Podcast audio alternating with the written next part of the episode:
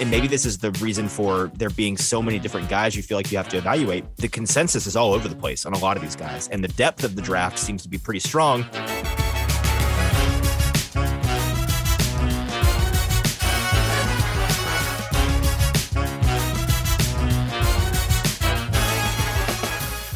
Welcome into the Titans 10. I'm your host, Easton Freeze, a broadcaster and writer with Broadway Sports Media and the 440 Podcast Network, joined, as always, by James Foster of No Flags Film on Twitter, on YouTube, on Patreon. James, hello. Hello, Easton. We have, I'm, I'm really excited about today's topic. It's Project Prospects. And I'm not just excited because it's an alliterative title, um, though it is. Project Prospects, we've got a guy at each position uh, across the draft board here, one per position, guys that you, we have deemed projects. Now, I want to, before we get into the actual list, I want to define what we mean by project prospects, right? Because uh, any, I guess ultimately any unrefined player could technically be a project. Um, I'm a project at quarterback, technically, because Lord knows I need a lot of work to be an NFL quarterback and that's not happening. But these are guys that not only need some work, but I'm I'm assuming, and correct me if I'm wrong, these are guys that you have labeled as really high traits or really high maybe athletic ability, really high athletic testing numbers. There's something about them that yeah, really so attracts you as a as a player, right? I would define a project as somebody that has um, impressive physical traits for their position uh, sometimes rare physical traits for their position, but they are lacking in skill in a way that gives would give me serious pause about drafting them. Okay, so these are these are guys. and that's an interesting um, qualification there. That these aren't necessarily projects that you would say you got i mean depending on where you are in the draft pull the trigger because those traits are just oh undeniable. no these are yeah these are not uh this is not at all like list of my guys at projects. You know, okay. I it, every draft cycle I, I I have you know maybe 15 quote my guys, and I end up talking about them. You know, the entire process. Um, this is just a way to kind of like touch on some guys, some guys that are getting talked about a lot, some guys that are barely getting talked about at all, that sort of fit the bill of project. Okay. Well, and, and with that, let's get into the list here at the first position, quarterback. Malik Willis, certainly a guy that you've heard about if you have paid any attention to the NFL draft process this year. He's a quarterback out of Liberty University. Um, he's a guy that, depending on who you ask, is probably one or two on different people's draft uh, QB draft boards. Now I know he's not number one or two on on yours, I believe, unless you've changed it. But he's a guy that has crazy potential, or so they say, um, but is super unrefined. Talk to me a little bit about Malik. Yeah, so I have right now I have Malik Willis as QB three behind Matt Corral and Sam Howell. Okay. Um, and you know he's he's just a really tough one because I just keep coming back to the age thing and the fact that he's a redshirt senior, and like at this, you know, when he was a junior, he was the third string quarterback at Auburn. Mm. When Sam Howell's a junior, he's getting drafted in the first or second round, most likely. Um, you know, it's true. Like he he makes he makes throws um, that probably none of the other quarterbacks in this class outside of Carson Strong can. I was about make. to say, I'd say definitely um, his some of his off-platform stuff is ridiculous. Yeah, and I, I, it's it's not just like th- throwing the ball a certain depth down the field. It's doing stuff like you said, off pra- off platform defenders draped on him. You know, it doesn't matter. Uh, so like his, uh, his, tape, I said that he was one of the first guys I evaluated, and I said I could show you a, a 15 play cut up that was that would convince you he was Josh Allen or Patrick Mahomes, mm-hmm. and I could show you a 15 play cut up that says that would make you say like, wow, hopefully Liberty benched that quarterback. Like they they need to really focus on recruiting a new right. quarterback. Like is this you know, the so spring it, game? Is this what am I watching? Right. Yeah, he's a guy. It, it, he's a really interesting evaluation. I think that he is going to epitomize, um, especially in the first round, landing spot being a dramatic and underrated element of success of draft picks or dr- prospects in the draft, right? Like he's a guy Yeah, that I I, mean, especially go to the right place. Yes, especially at quarterback. If he goes to the right place, I think his ceiling is potentially very, very high if he manages to. I mean, like Josh Allen is a unicorn, obviously, but if he manages to to be refined in any way by a, a competent team, a a a, a safe and hospitable, um, non uh, not a team that, that needs him to start anytime soon. There's a decent chance that he could turn into a really high caliber, incredibly talented quarterback in the NFL. But I think it's more likely, especially based on how high he is on a lot of people's QB draft boards, that he goes somewhere that's going to need him sooner than later. And it might just be a, a real train wreck. Yeah, and you mentioned landing spots, which is an, a very important aspect of a player's success in the NFL that doesn't get discussed nearly enough. I think that the two kind of types of players where landing spot is most important, though, is quarterback, obviously, Yep. but then also sixth to seventh round, like uh, kind of you know borderline NFL players. Maybe they're projects, maybe they're Mm. just like a super skills type of guy.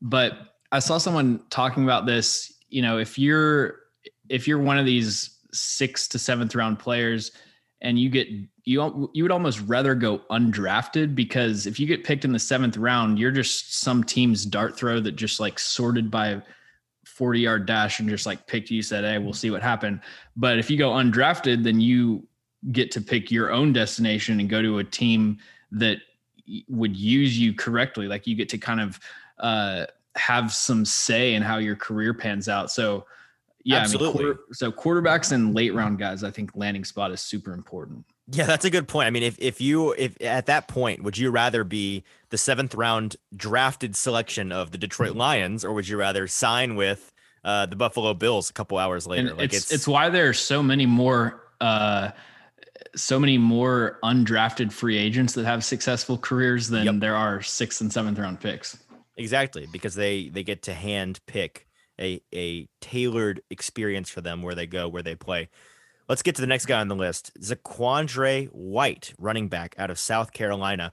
You're higher on him than the consensus draft board by a considerable amount. You have him in the fifth round, 140 overall. The consensus consensus board has him as a seventh round guy, 235 overall. So eh, I'm kind of I'm slowly getting the impression that you're maybe a little bit higher on this running back class as a whole than the consensus is. This is another one of those guys that you're higher on than most. What do you see in Zaquandre?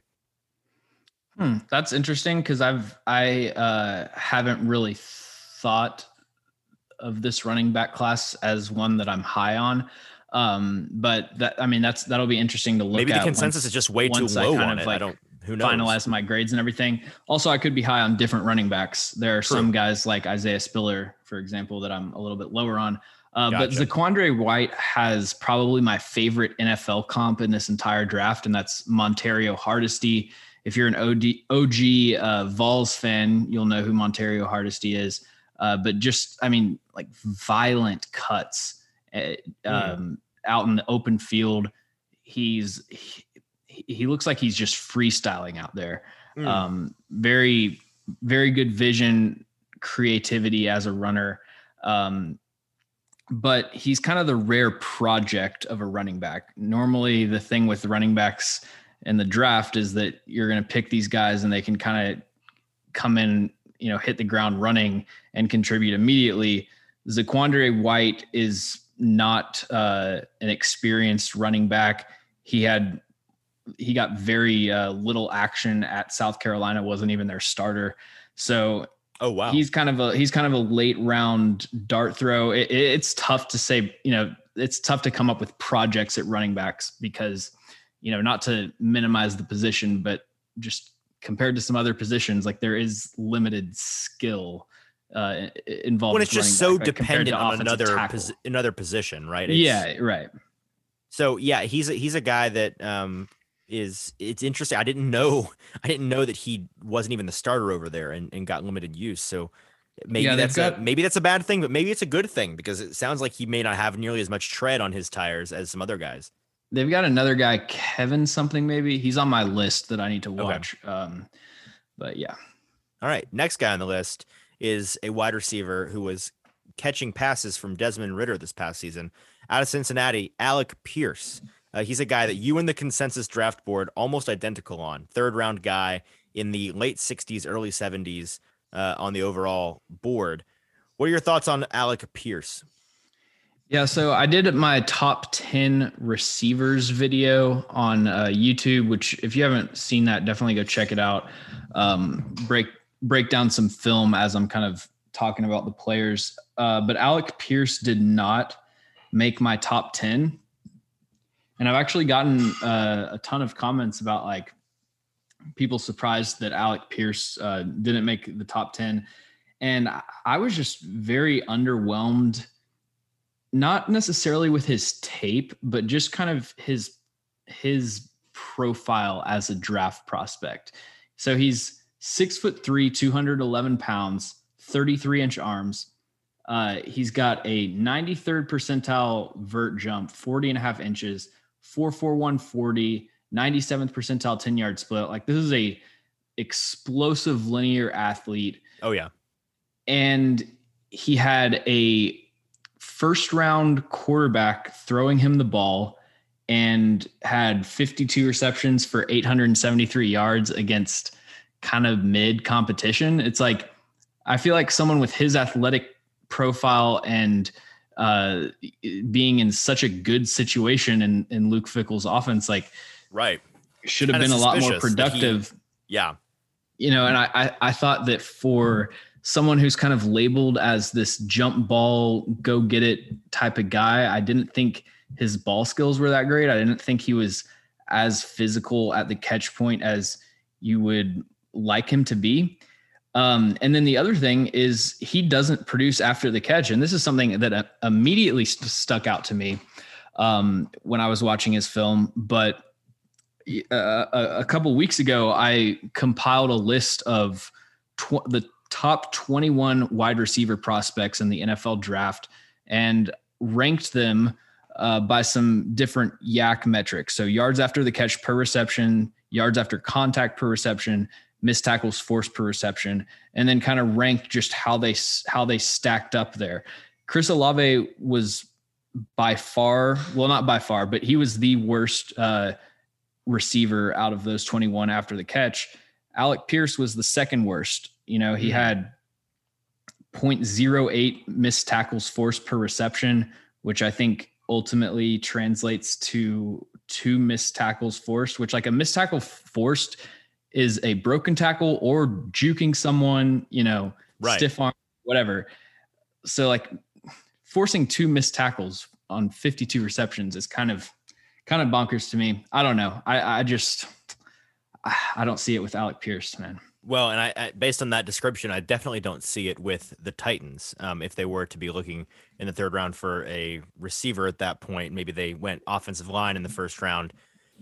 Doesn't sound like he's going to be very high on their list based on those uh, yards after the catch numbers. I mean, he could be. You know, the his, thing is, the thing size. with the draft is that everybody's got access to the same film, and everybody has comes away with different evaluations. I mean, I if I would have given you a description of Dez Fitzpatrick you would have probably had the same reaction like oh yeah well no way the titans like him. Well apparently they loved him well but he was a bigger bodied guy. He actually was able to well i mean alex Al- amount, alec no? pierce is six alec pierce is six foot three two 209 i think. So I mean, oh oh oh oh i i'm not sure where i had it in my head that he was sub 200 okay i'm i'm no yeah i'm no, thinking of a different receiver. he's not lacking for size at all. He's okay he's, interesting. he has everything the from the catch, physical profile. he just doesn't produce after the catch doesn't you know, run very effective routes, in my opinion. Uh, his route tree was pretty limited. So yeah, he's he's a guy that I'm out on. But okay, well here's a here this next guy. I, I believe that you and uh, definitely I'll speak for myself. I am in on uh, potentially and for the Titans that is, and I think a lot of Titans uh, nation, Titans Twitter, Titans fans, Titans media are in on this guy, especially after the monster numbers he was putting up at the combine. It's Jelani Woods, tight end from Virginia. The consensus board has him as a third round pick, as do you, but you have him 30 spots higher on your board, so I know that you're higher than, than the consensus. I'm big on this guy as a potential third round pick for the Titans. Tell me a little bit about Jelani. Yeah, so Jelani Woods, uh, six foot seven, 34 and a half inch arms, uh, ran a, a 461 40 yard dash, which is 88th percentile. He's got this, that kind of like basketball, you know, former basketball player type of build. I don't think he actually is a former basketball player. Um, he he he doesn't play up to his combine numbers i will say like he ran a six nine one three cone which is 90th percentile he's way stiffer than that on tape to me uh, he's also a redshirt senior who was a non-factor in uh, oklahoma state's offense before he transferred to virginia had a lot of production and a pretty uh, prolific passing offense there this year so like I, the, the the naysayers, the anti Jelani Woods people, I do see and agree with elements of their argument against him. But when I just which would really break it down, well, that he's stiff. He's uh he like Zach Lyons compares him to a moose. I I kind of like the newborn giraffe comparison. Sometimes doesn't really look like he's in full control of his his build, but you know, and then also like the fact that he's a redshirt senior, age is a big thing. Um, and then probably not going to be a great blocker. It's tough to be a, a really good blocker as a six foot seven tight end because most guys at that height just can't get low enough to really the leverage just create the necessary amount of leverage. So yeah, I mean, there there are issues with Jelani Woods. I think when I at the beginning of the process when I first watched him, I was like, oh, this is tight end one. I've kind of uh, he's my tight end three right now. Cade Otton. Uh, I've I revisited his film this week and uh, was definitely too low on him. Needed to bump him up. And then uh, the Colorado State kid uh, Trey McBride is just mm-hmm. solid all around. Um, so yeah, it's an interesting tight end class. Not not a, not a very good one though, in my opinion. Okay, interesting um I, I feel like you're saying that for every position but then i've also heard you say that and i agree with you this draft just in general not the it's, greatest it's a weird draft because there's so many players there's a there's so many old players too because of the yeah. The extra year for the ncaa year. i mean i know it's by far the biggest draft just in terms of sheer number of players so it, it is kind of weird because normally i have like you know 28 to 32 uh, fifth round grades on players, for example, but I've got like 41 right now because there's just so many like solid guys that have you know certain drawbacks or whatever that I'm like, yeah, fifth round, you know. So it'll be interesting to see. I feel like with a draft that maybe the the high end is a little bit more sparse in terms of elite, uh, instant impact, can't miss players. It's it's led to and maybe this is the reason for there being so many different guys you feel like you have to evaluate the consensus is all over the place on a lot of these guys and the depth of the draft seems to be pretty strong although that might be a result of different people liking a lot of different people because it's kind of a, a real crapshoot of a year so it'll be interesting to see how things shake out the next guy on the list and we got to get we gotta get moving through here. We got a couple. uh We're not even halfway through yet. I don't think. Nicholas Petit Frere. How do you do? You know how to say this guy's name? Yeah, so I'm just gonna I just go with like overdoing the French accent. So Nicholas Petit yeah, you just have to exhale. It's yeah. okay. All right, get a good coffee. I'm gonna write that down real quick. Um, but yeah, so Nicholas Petit Frere, which is he's an offensive tackle, by the way, from Ohio State. Yeah, so people know. Offensive tackle from Ohio State former five star, six foot five, uh, 316, solid arm length, um, solid testing all around.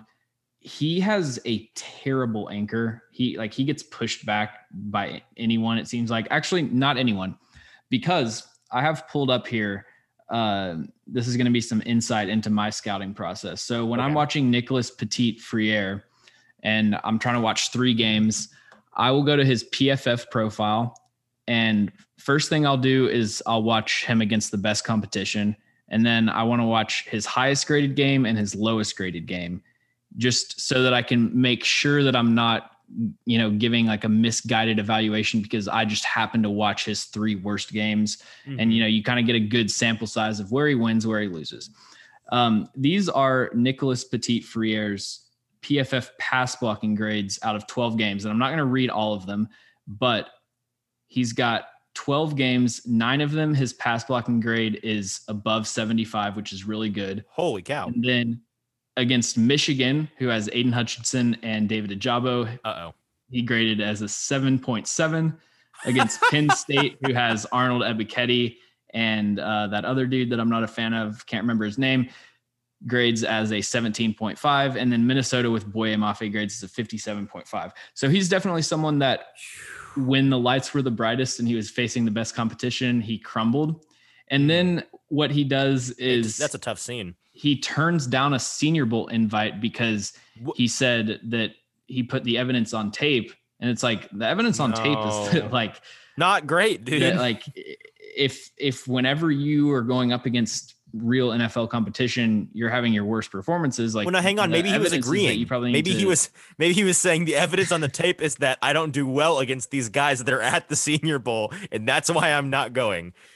Could be. And I mean, you know, the point of that is is not to like rail on Nicholas Petit Frere. It's just to say that like you're kind of I my my one sentence write up for Nicholas Petit Frere in my draft guide is drafting Petit Frere is betting that you can unlock the elite potential he failed to reach in college. Mm-hmm. So, you know, that's that's gonna be an interesting guy. Like I know Voch Lombardi's really high on him. Uh I really like Voch's really respect his opinion, but uh, again, gonna have to disagree with that one. Okay, interesting. I'd be happy. I mean, Voch is a he's a uh, Cowboys guy, yeah. Yep. Yeah, I'm happy. Head on over to the Cowboys. I mean, have at it in the NFC East. Um, I, I hate that entire conference. You'll learn more about that during the rest of the season. But um, Cam Jurgens, next guy on the list, interior offensive lineman out of Nebraska.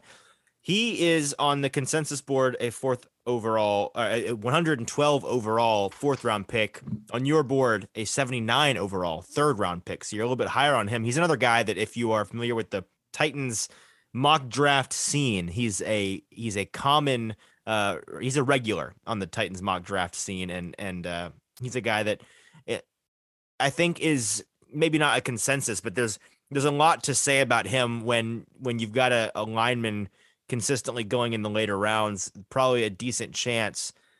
I don't know. I guess what I'm trying to say is lineman in the later rounds is usually a real crapshoot. So being drawn towards those one or two guys that are consistently shown in in different mock drafts of of people that are more notable, I guess.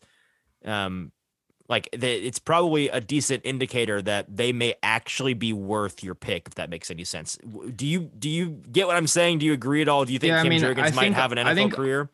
offensive tackle you're right that later round tackles don't have a good success rate but i mean the the fourth to sixth round is like the sweet spot to find centers and guards. Um oh, and okay. like the reason is because with tackles it is very easy to recognize tackles that can't cut it in the NFL. Like if a tackle has 32 inch arms, it's probably just not going to work. There's the, the mm. athletic thresholds for tackle are a lot more defined and the tape is it, it's a it's a lot more just a one-on-one matchup with an edge rusher. With a center, there is so much um, above the shoulders that goes into this is true being good at that position. So I mean, it's like you can watch tape on a guy. What would almost be more valuable is talking to a guy for two hours at center. So that's why I think you see a lot of later round guys on the interior have a lot more success.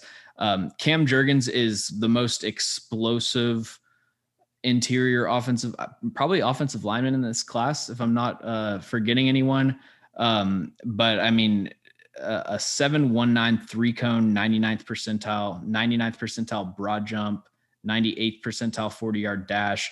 Uh, like this guy can get on the move and reach the second level under control. He can reset his base in pass protection, but there's he he plays out of control a lot of times. There's a lot of whiffs and blown blocks on his tape. So he's a project in the sense that he's a developmental guy that like is going to be a very boom bust, not in the not necessarily in the prospect sense, but like boom bust from play to play. He's going to have just these insane reach blocks, and mm. you're going to get him flying on the move on like pin pull, and he's going to be 30 down 30 yards down the field, outrunning receivers.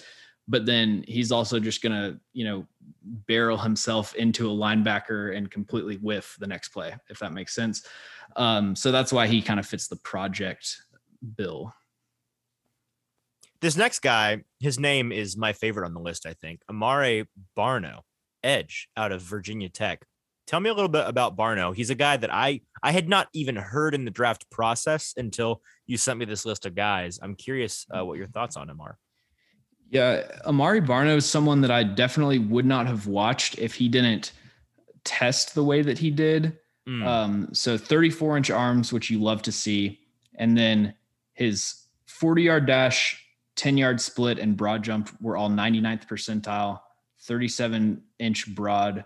So, you know, he's he's uh, the prototypical athlete. His tape is I wouldn't even call his tape bad. His tape is just weird. They played him in a, a really unconventional role where he'd be kind of like a, a, stood up nose tackle sometimes. He would do hmm. some stuff on the edge, dropped into coverage a lot, played a lot of just roaming Mike linebacker, has absolutely nothing in terms of pass rush technique, but it's it's si- similar to like Travon Walker to a less a much lesser extent where it's kind of just like a blank slate guy that you're hoping that you can develop the uh, the traits and he's a guy that I'm only taking if I'm a team like Baltimore where I have a proven success with my coaching staff of developing these later round edge rushers because it's like tackle edge is edge is not a position that's filled with a ton of late round gems that end up uh, succeeding.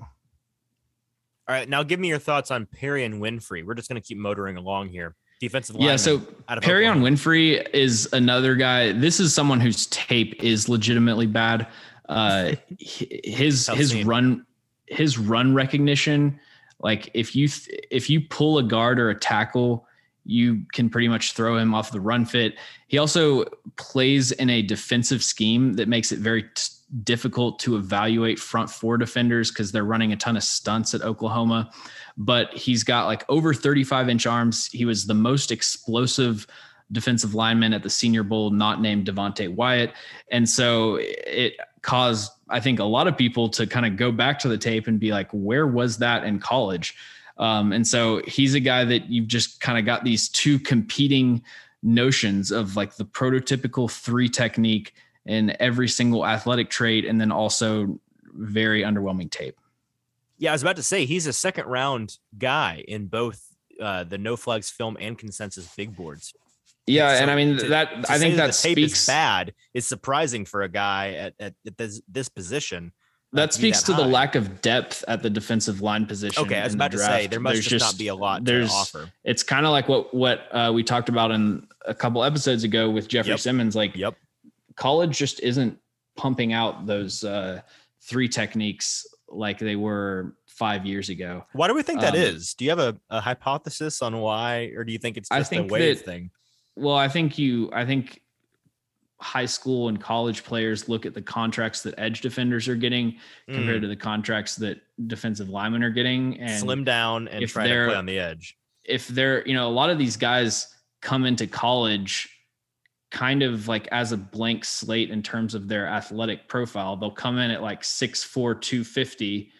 And yep. it's like, okay, am I putting on, you know, 50 pounds of weight? Like if a guy's yep. sitting at 280 it it makes a lot more financial sense for him to slim down to 265 and uh, be an edge rusher than it does for him to gain 15 pounds and try to be like a three tech. So that's my well, theory. but it's it's creating it's the supply and demand here. It's creating right. Yeah, I mean that's where it's that's like the fun thing about that's swing back. That's the fun thing about positional value and how it kind of fluctuates. Mm-hmm. Um, but and we to keep it moving, like we can you can really copy and paste the Perrion Winfrey uh, synopsis and apply it to Brandon Smith. Okay. Who's my linebacker selection out of Penn State, minus the senior bowl. I don't think he was at the senior bowl, but he's a guy that just like doesn't have good tape, but is another one of these just insane athletes. I mean, mm. he's uh you know, just to read off his measurables 6'3, 250, 34 and 5 eighths inch arms, which is 99th percentile. Yeah. Um, he's, you know, above 90 percentile in the shuttle, the vert, the 40 yard dash, like everything, everything that you want. Um, he's, he's very uh, timid when it comes to taking on blocks. And I don't want to say that as like a like a mental mentality accusation. Like I'm not saying he's afraid of contact. It's just he doesn't. Uh, he's not proactive, I guess, when it comes to uh, engaging with blocks. Weirdly, though, as as one of these project players, he's a very good coverage player. Like he doesn't read the run very well, but he's always in in good position in pass coverage, which is kind of an interesting blend of strengths and weaknesses for a prospect. But yeah, I mean, he's a guy that uh, he's another tough evaluation because I the the tape and the combine testing just do not match up at all. Interesting. Well, another guy that's going to be in pass coverage is Tariq Woolen, a cornerback out of UTSA. Um, he's a consensus third round pick, 72 overall. You're not quite as high on him. You got him fourth round pick, 99 overall. Tell me about Tariq. Yeah, so Tariq Woolen um, discussed him briefly when I was sort of comparing him to Zyon McCollum. He's a guy that I think is just a little bit too tall to really be a, a great corner. He's six foot four and runs a four two six, which is a pretty wild combination there. But uh, you know that you kind of just reach that point once you get past six two, it's really difficult to be able to turn and change directions and you know get out of a back pedal with the quickness that you need to. So I I would be I would be surprised to see Tariq Woolen really be a, a, a great NFL corner, but you know that's the fun of the draft process is that there will be these guys that you just can't envision being successful, and then they'll uh, all of a sudden they'll prove you wrong. So yeah. Well, this last guy, Sterling Weatherford, he's a safety out of Miami of Ohio. He's the consensus 191 overall, sixth round draft pick. Um, let's see, where do you have him on your rankings? Uh, let's see. So I have him as a mid seventh round player, the 203 Ooh. overall player. Okay. It's it's funny with Sterling Weatherford when you see like people post screenshots of their mock drafts. Like most people, I, I don't know. It's it's hard to say because I feel like my film study uh, process for the NFL draft just is like so different than most people just because of how much time I put into it. Like I'm watching a ton of players. So it's hard to really uh hard to really guess like what casual I guess casual fans like watch, you know, like how many players they've like watched highlights of or whatever. But when you get to like the sixth and seventh round, it's like nobody's watched these guys. So you're just, I guess, picking guys that have cool names or whatever. I mean, like that's that's how I would do it. Like back before I was really studying yeah. this uh, with a bunch of effort. But yeah, Sterling Weatherford's a guy I always see get mocked to the Titans, which is why I kind of went on that tangent. He's like a budget budget Kyle Hamilton um, with you know six foot Dollar four store. two six foot four two twenty four um 32 uh, 31 and a half inch arms kind of like a uh like a box slot safety Sam linebacker sort of guy. I don't really think that he has the range to be a a, a great single high safety four five seven. Um, so yeah, I mean he's he's a guy that I think day three if they're uh, if they are you know wanting somebody to replace Dane Cruikshank, I could see them showing some interest there we brought in that other guy from Houston that I have not watched, and if I get to the point where I ever watch him, that's big special teamer guy. Yeah, I, I don't watch special teams. It's just I'm not gonna say it's not real football, but it's not interesting. Oh, uh, but nice. yeah, Sterling Weatherford, sure he's a great special teams guy. okay, well, he's the last guy on our list, so that is it for today's episode. That that was your by position project prospects uh, hopefully that's a, a good list of guys that maybe you hadn't heard on other shows elsewhere um, but some guys that i'm guessing you will hear when we watch the draft here in a couple of days that's it for today but we've got more content coming on this feed almost each and every day as we get closer and closer to the draft ne- the next mailback episode will be coming soon multiple ways that you can get in that mailback episode. Go to our Twitter feeds at Easton Freeze, at No Flags Film, at the Titans 10 BSM. Go find the latest tweet and all call that we've sent out on all of those accounts for any and all questions, whether it's Titans or NFL or football or otherwise related. We will take anything and everything and answer them with 100% accuracy.